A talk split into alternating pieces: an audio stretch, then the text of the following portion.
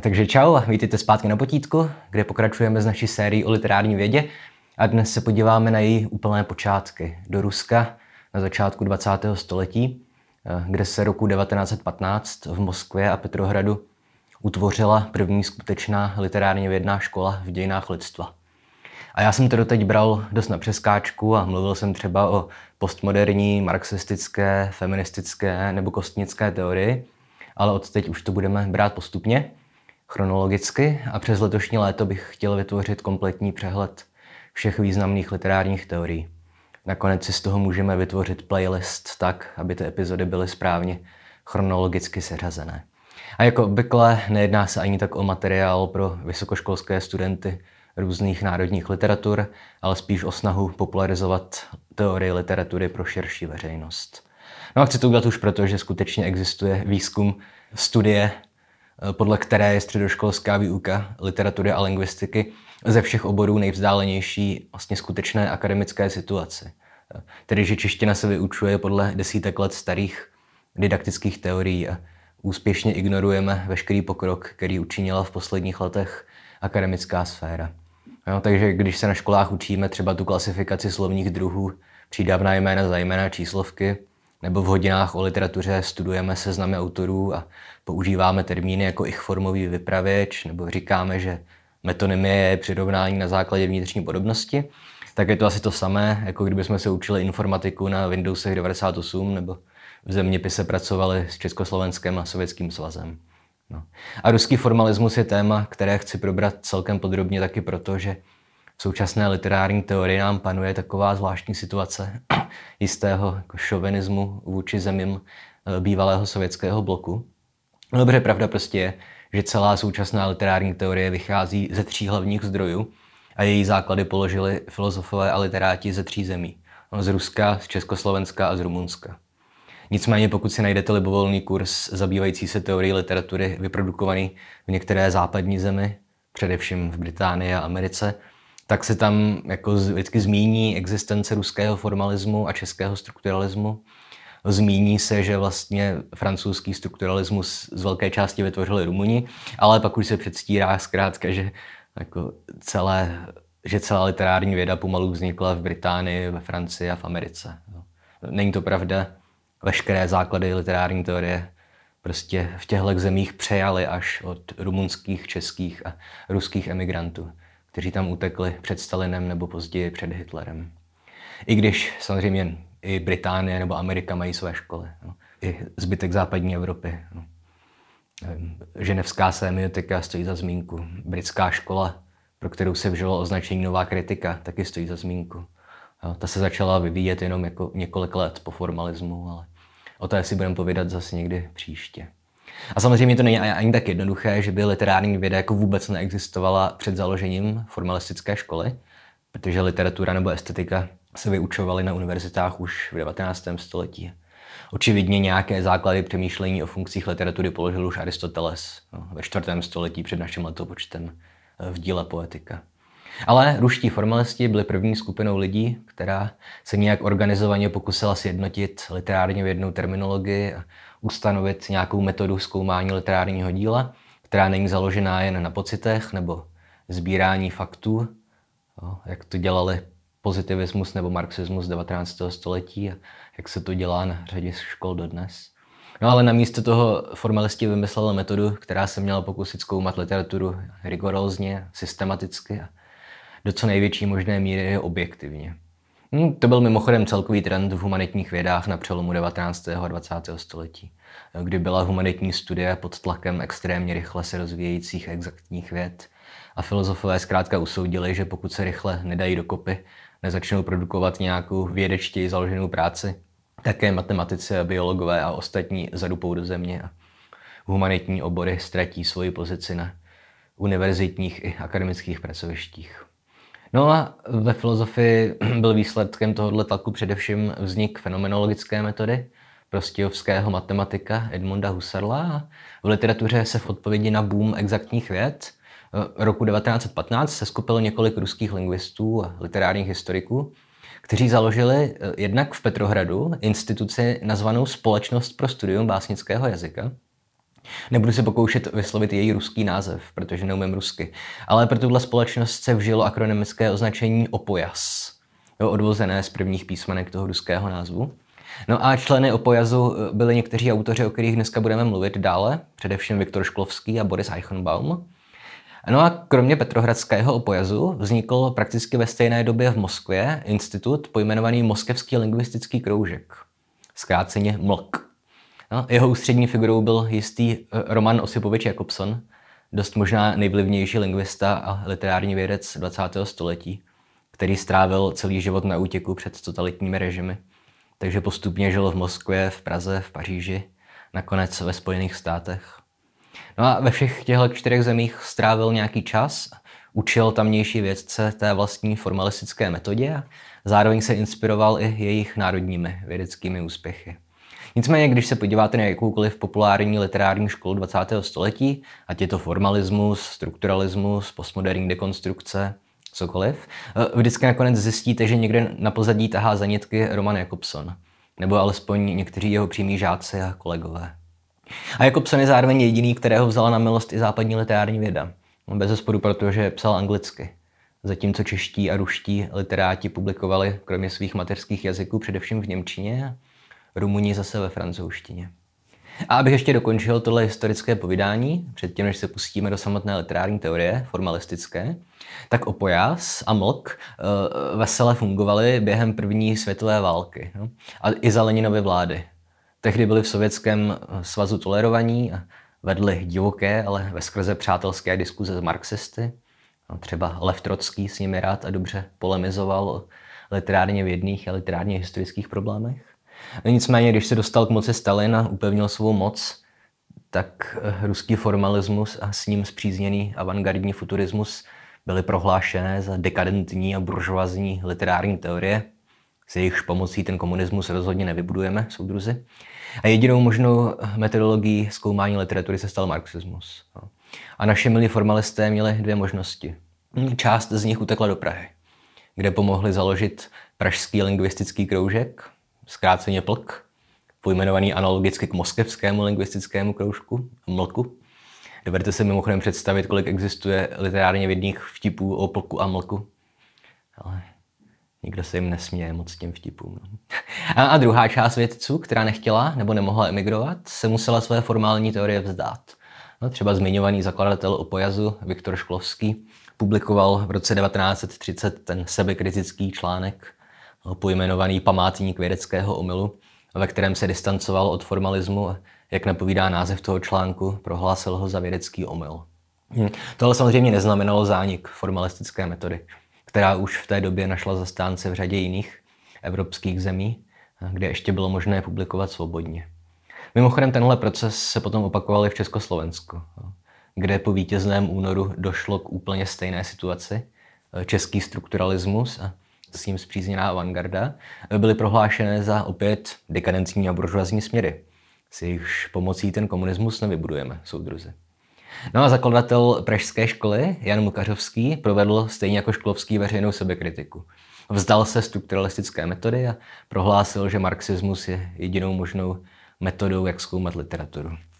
Jo a s Mukařovským a jeho sebekritikou i přístupem k marxismu to bylo velice komplikované. Ale to necháme na jindy, protože dnes se máme věnovat ruskému formalismu. No a myslím, že to, co jsem dosud říkal, stačí jako stručný historický úvod. Pamatujeme si teďka pojmy opojas, moskevský lingvistický kroužek a pamatujeme si jména. Roman Jakobson, Boris Eichenbaum, Viktor Šklovský. Aspoň tyhle tři byste se měli znát. Uh, takže se můžeme podívat na to nejdůležitější, tedy co těhle tři a jejich kolegové udělali pro výzkum literatury, které postupy a vědecké metody zavedly. No, a jak už jsem zmiňoval, tak jejich cílem bylo stanovit nějakou exaktní a vědeckou metodu výzkumu literatury. Vymezovali se proti myšlence pozitivismu, tedy že literární dílo je determinované osobností a psychologií jeho autora. A vymezovali se i proti úvahám marxistů, kteří zase tvrdili, že literární dílo je odrazem sociálních poměrů a ekonomických vazeb. A oproti tomu oni tvrdili, že literární text musíme chápat nezávisle na jeho autorovi, nebo době a okolnostech vzniku. Jeho sociologii a psychologii chápali jako nějaké metafyzické pavědy, které produkují tak maximálně dojmologii. jsem to schrnul krásně eh, ve slavném citátu, který vám teď přečtu. Um, cituji. Až dosud se literární historikové podobali většinou policii, která ve snaze zatknout určitou osobu by pro všechny případy eh, odvezla všechny a všechno, co se nacházelo v bytě a také osoby, které šly náhodou kolem po ulici. Tak také historikům literatury padalo všechno za oběť. Životní bytí, psychologie, politika, filozofie. Eh, místo vědy o literatuře vznikl konglomerát odvozených disciplín. A na místo tohohle konglomerátu odvozených disciplín, tedy formalisté usoudili, že hlavní a jedinou pomocnou vědou eh, nebo pomocnou vědeckou disciplínou literární vědy eh, musí být lingvistika, no, tedy nauka o jazyce. No a jejich uvažování bylo zhruba následující. Pokud se pokoušíte sestavit nějaký komplexní filozofický systém, musíte většinou začít tím, že vlastně definujete, co pro vás znamená filozofie, nebo co je to filozofie podle vás. A stejně tak formalisti museli začít tím, že definovali, co je literatura. Tedy co odlišuje literární dílo od textu, který není literární. No, dejme tomu, že úřední dopis, vědecký článek, cokoliv. No. Oni totiž e, formalisti moc dobře znali filozofii Edmunda Husserla a ty jeho pokusy o definice esencí věcí, jo, které jsem v díle o fenomenologii ukázal pomocí toho, jak můžeme nalézt esenci stolu. Jo. Tedy, že si vezmeme jakýkoliv fenomén, ať už materiální, jako je stůl, nebo myšlenkový, jako je, dejme tomu, přátelství, No a začneme ten fenomén zbavovat všech částí, které nejsou nezbytně nutné proto, abychom ho dál mohli nazývat stolem či přátelstvím. No a ve chvíli, kdy se dostaneme do fáze, kdy už nezbývá nic, co bychom odstranili, tak gratuluju, dobrali jsme se k esenci toho fenoménu. A Roman Jakobson se pokusil učinit to též s literaturou. Jo, pokusil se nalézt její esenci a zavedl pro distinkci mezi literárním a neliterárním textem eh, termín literárnost. No a jádro té literárnosti nacházel na několika místech. No a v první řadě to tady bylo v jazyce. To už jsem naznačoval. No, eh, formalisti usoudili, že je to poetický jazyk, který odlišuje literaturu od neliterárních textů. Jo? Úředník nebude v dopisu nebo zprávě psát o zářící lůně, soudce nebude zdůvodňovat rozsudek tím, že pachatel byl strašný to lesů pán, no a optik nebude definovat stín pomocí metafor a anafor o, o stínech sebevrahů, pro něž není lék, stínech starých pouličních nevěstek. Bylo by to hezké, ale od přírodních vědců nejspíš nemůžeme očekávat, že svůj výzkum budou publikovat ve verších a metaforách. To tomu musí být rozumět, že především vědeckému výzkumu. No a, a počátky formalistické školy se skutečně věnovaly především lingvistickému aspektu e, literatury nebo literárnosti. No to se týkalo především MLKu, Moskevského lingvistického kroužku a Jakobsona.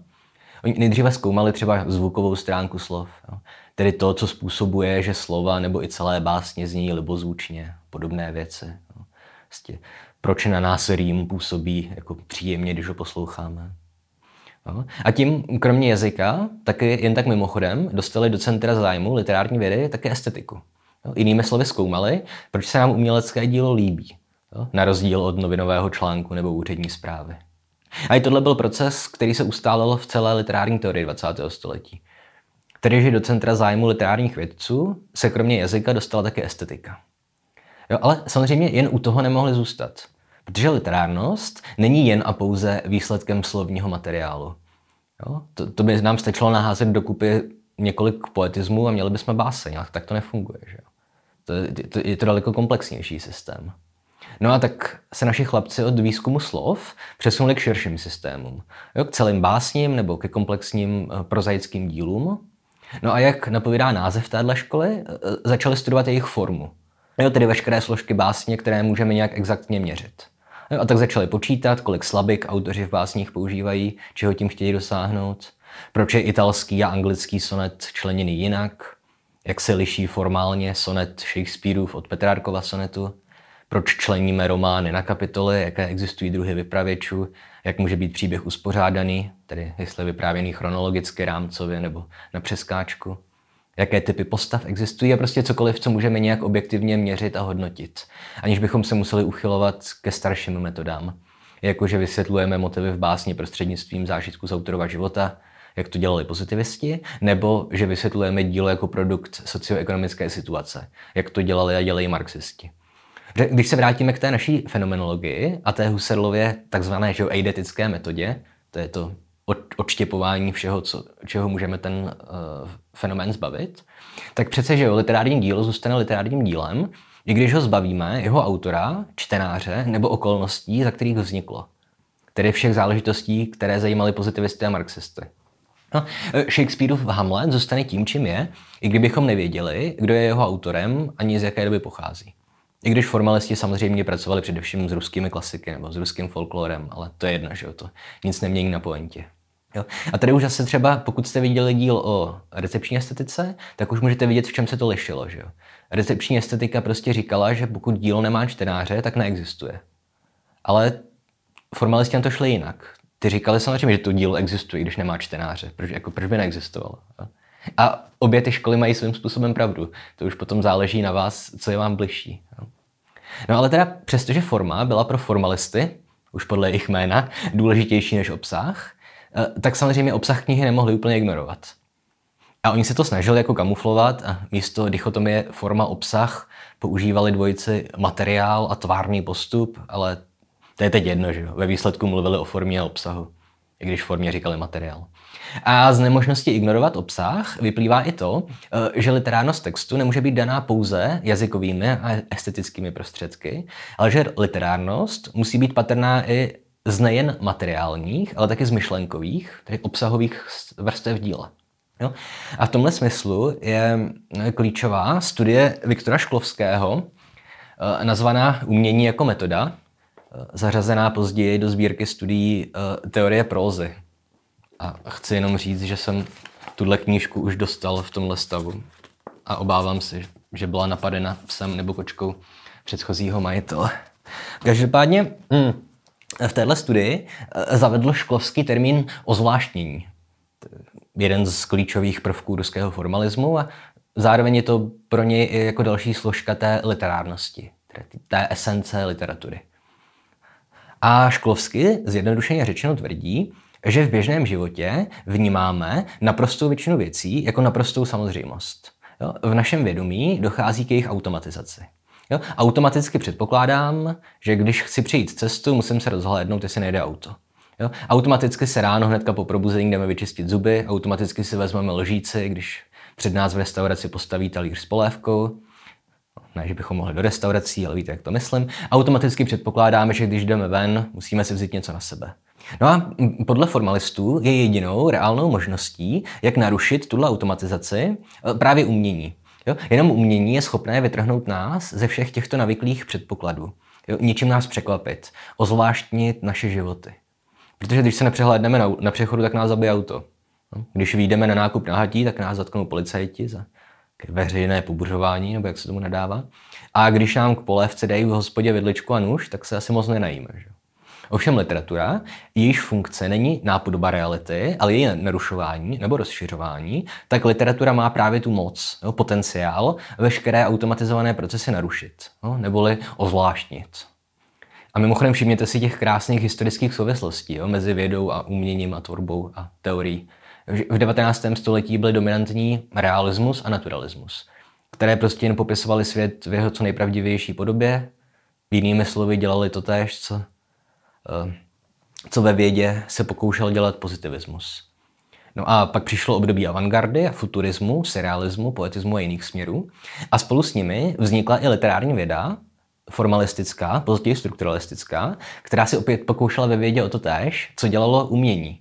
Tedy o nějakou radikální změnu, narušení očekávání, ozvláštnění, nacházení nových forem a postupů a tak podobně. No to též platí pro současný postmodernismus, ale to už nebudu vysvětlovat, bych se opakoval vážně už příliš. Jo, ale chci jenom takhle na okraji poznamenat, jak když máme nějaké znalosti širšího kontextu, jo, umění, vědy, historie, tak do sebe začne všechno úplně krásně zapadat a dávat smysl. Jo.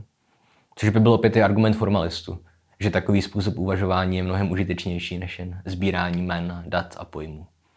No a to byla zase taková poznámka stranou. A teď zase zpátky k formalismu a jejich ozvláštnění.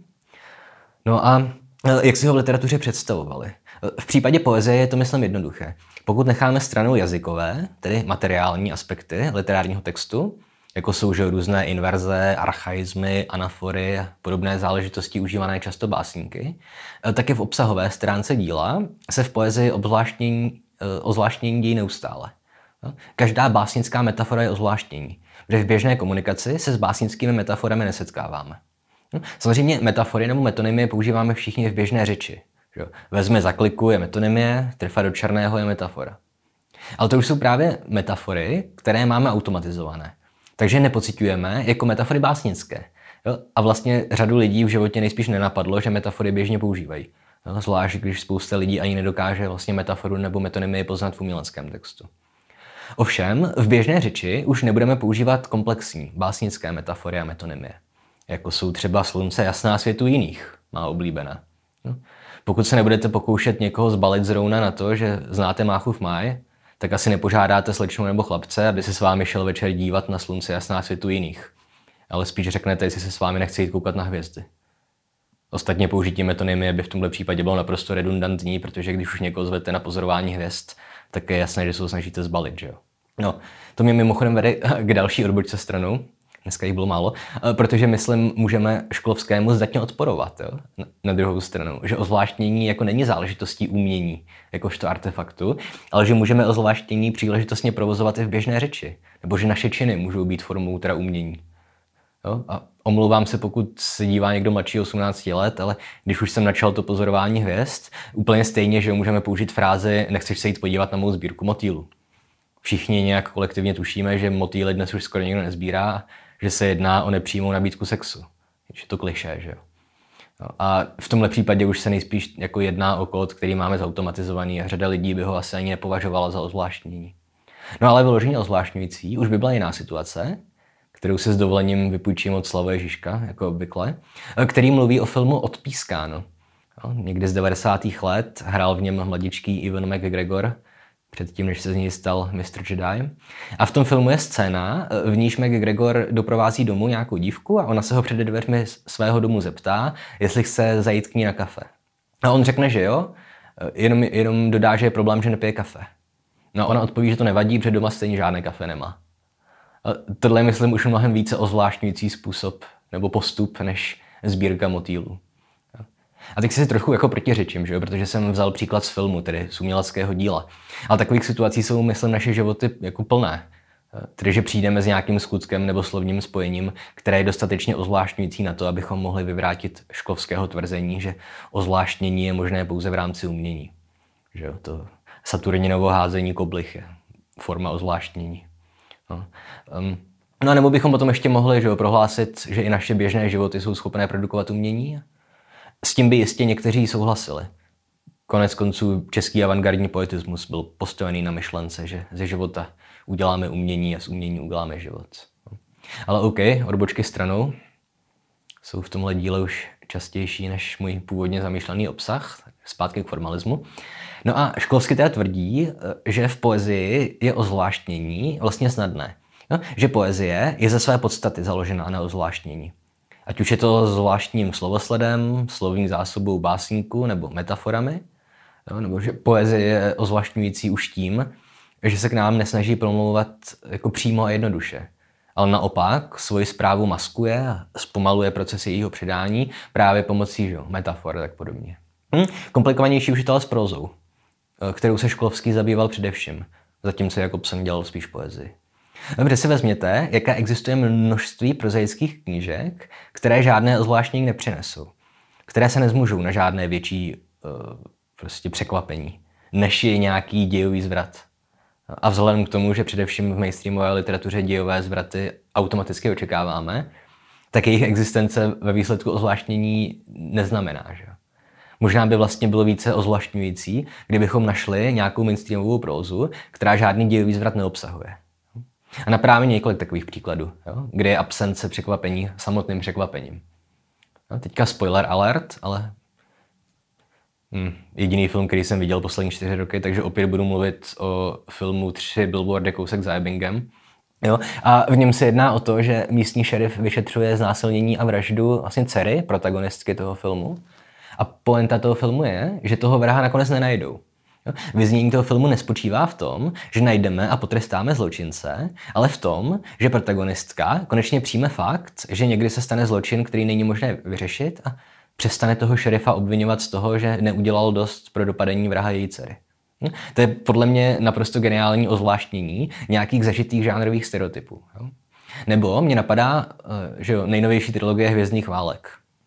A pro mě jako velkého fanouška té série to bylo z větší části zklamání, ta poslední trilogie, ale na druhou stranu tam byl jeden chytrý, myslím, a působivý moment, který mi udělal fakt velkou radost.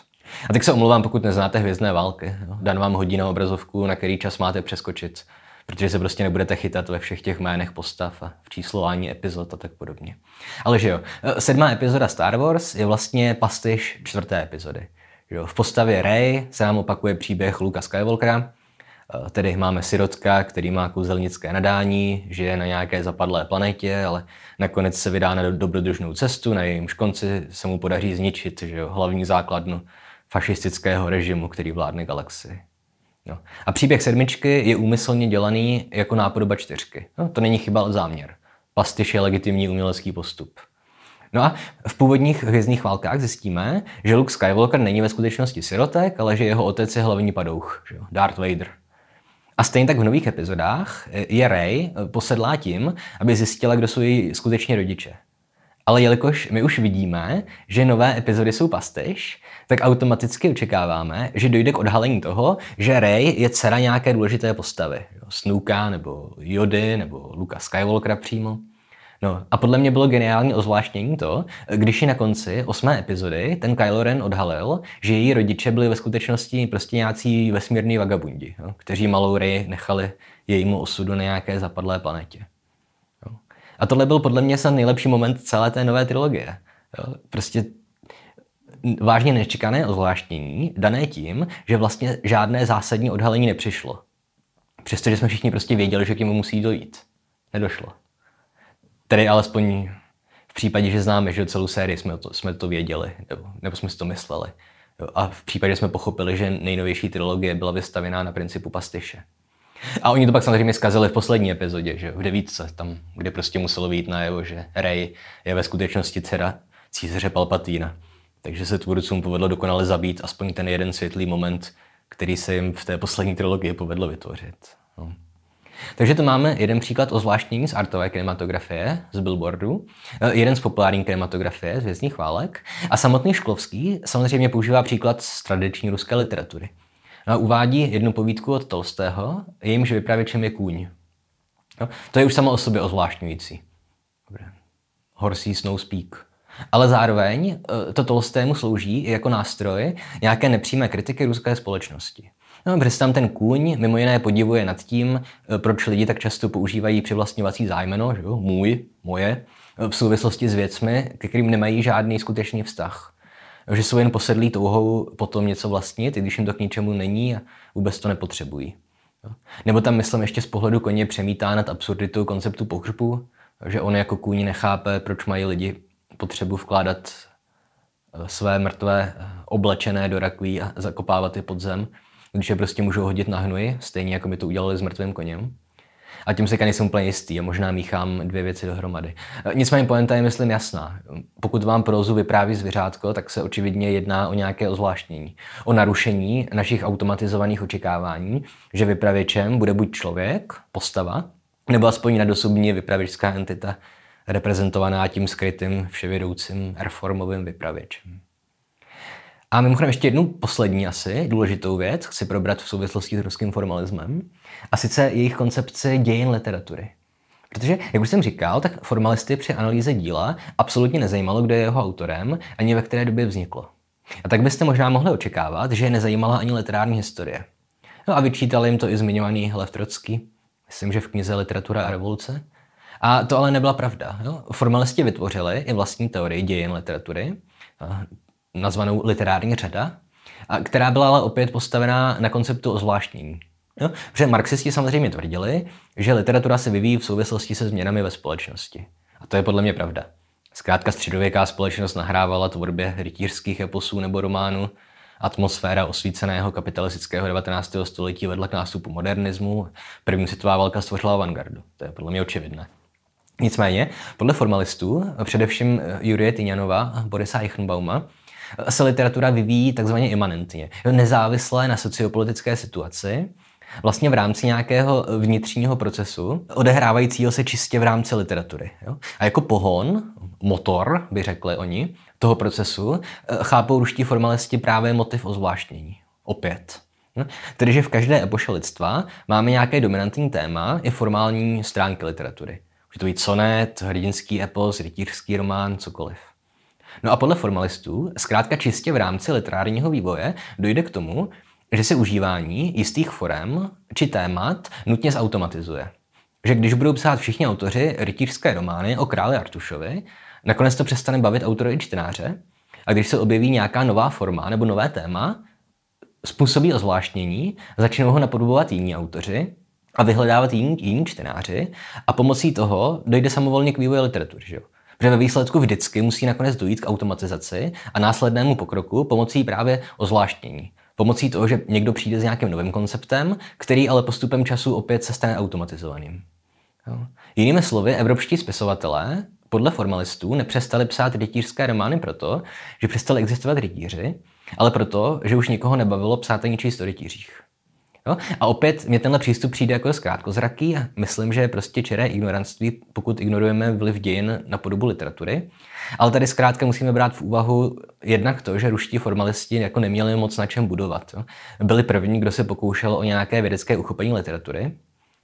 No a to ignorování socioekonomických politických faktorů bylo nejspíš možná i podvědomě způsobené tím, že se snažili zuby nechty Eh, držet literatury a lingvistiky. Jo, že nechtěli tyhle dva obory špinit nějakými jinými obory, které považovali za metafyzické, jak jsem to četl v, té, v tom citátu od Jakobsona, tedy sociologii nebo politologii. Jo, a že se snažili prostě udělat z literatury nějakou novou matematiku, jo, ve které vám vždycky musí stačit matematické postupy. Jo, analogicky k tomu chtěli veškeré literární vysvětlovat pomocí literatury samotné, nebo pomocí její nejbližší pomocné disciplíny, tedy lingvistiky. A při ignorování dějin mohlo hrát opět podvědomně roli i to, že se pokoušeli jako za každou cenu vymezovat proti marxistům, ale to už bych se sám pouštěl do psychologizování, což nechci. A teda, jak říkám, ruský formalismus rozhodně nebyl dokonalý. Ale autorům, jako byl Jakobson, Šklovský, Tyňanov nebo Eichenbaum, se podařilo položit ty pomyslné že, základy.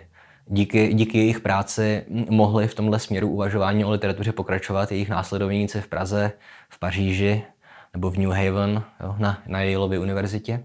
A formalisti po sobě zanechali několik jako metodologicky zcela zásadních prací, případně vymyslel některé termíny, které se třeba občas používají v literární teorii dodnes. Jo. Dokonce myslím i na některých středních školách. Může být případ třeba té dichotomie fabule a sižet. No, když jo, fabule je samotný materiál a příběh, jak se odehrává chronologicky od začátku do konce, zatímco sižet je způsob uměleckého zpracování příběhu, kde různé dějové odbočky skoky v čase a retrospektivy a tak podobně. No.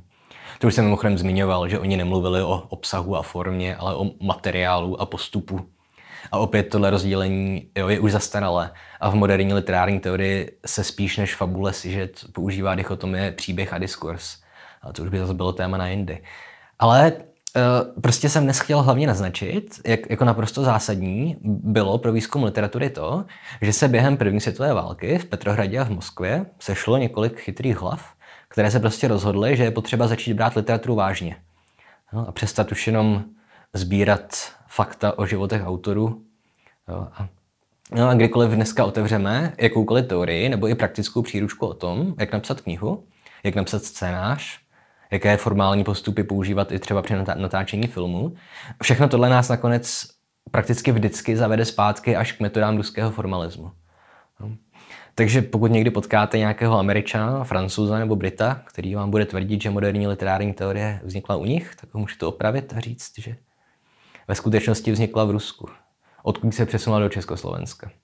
A to je, myslím, pro dnešek všechno. Šklovský se formalismu vzdal, ale jako pson ho vzal sebou do Prahy, kde se skamarádil s českým literárním teoretikem Janem Mukařovským společně začali formalismus přetvářet v novou metodu, nazvanou později strukturalismus a o té si budeme povídat někdy příště. A jinak to znáte, no? Jestli se vám video líbilo, něco jste se naučili, alespoň co je ozvláštnění, tak můžete dát like, odběr, sdílet, komentovat, vlastně cokoliv, co pomůže tomu záhadnému YouTube algoritmu. A taky nás můžete najít na nějakých sociálních sítích, že jo? na Facebooku, na Instagramu. Finančně podpořit nás můžete na Patreonu, kde za to dostanete přístup k nějakým, k nějakým novým epizodám, nebo k nějakým spíš nezveřejňovaným epizodám, tak, které nedáváme na YouTube. Tak jsem právě dělal jeden díl o Janu Mukařovském, celkem podrobnější. Příští týden tam budu dávat svůj neslavný pokus zkusit si loňské přijímačky na bohemistiku. A pokud se chcete zas, zasmát, jak doktor bohemistiky by měl problém se dostat na bohemistiku, tak to taky můžete čeknout. A to je myslím pro dnešek všechno, takže čus.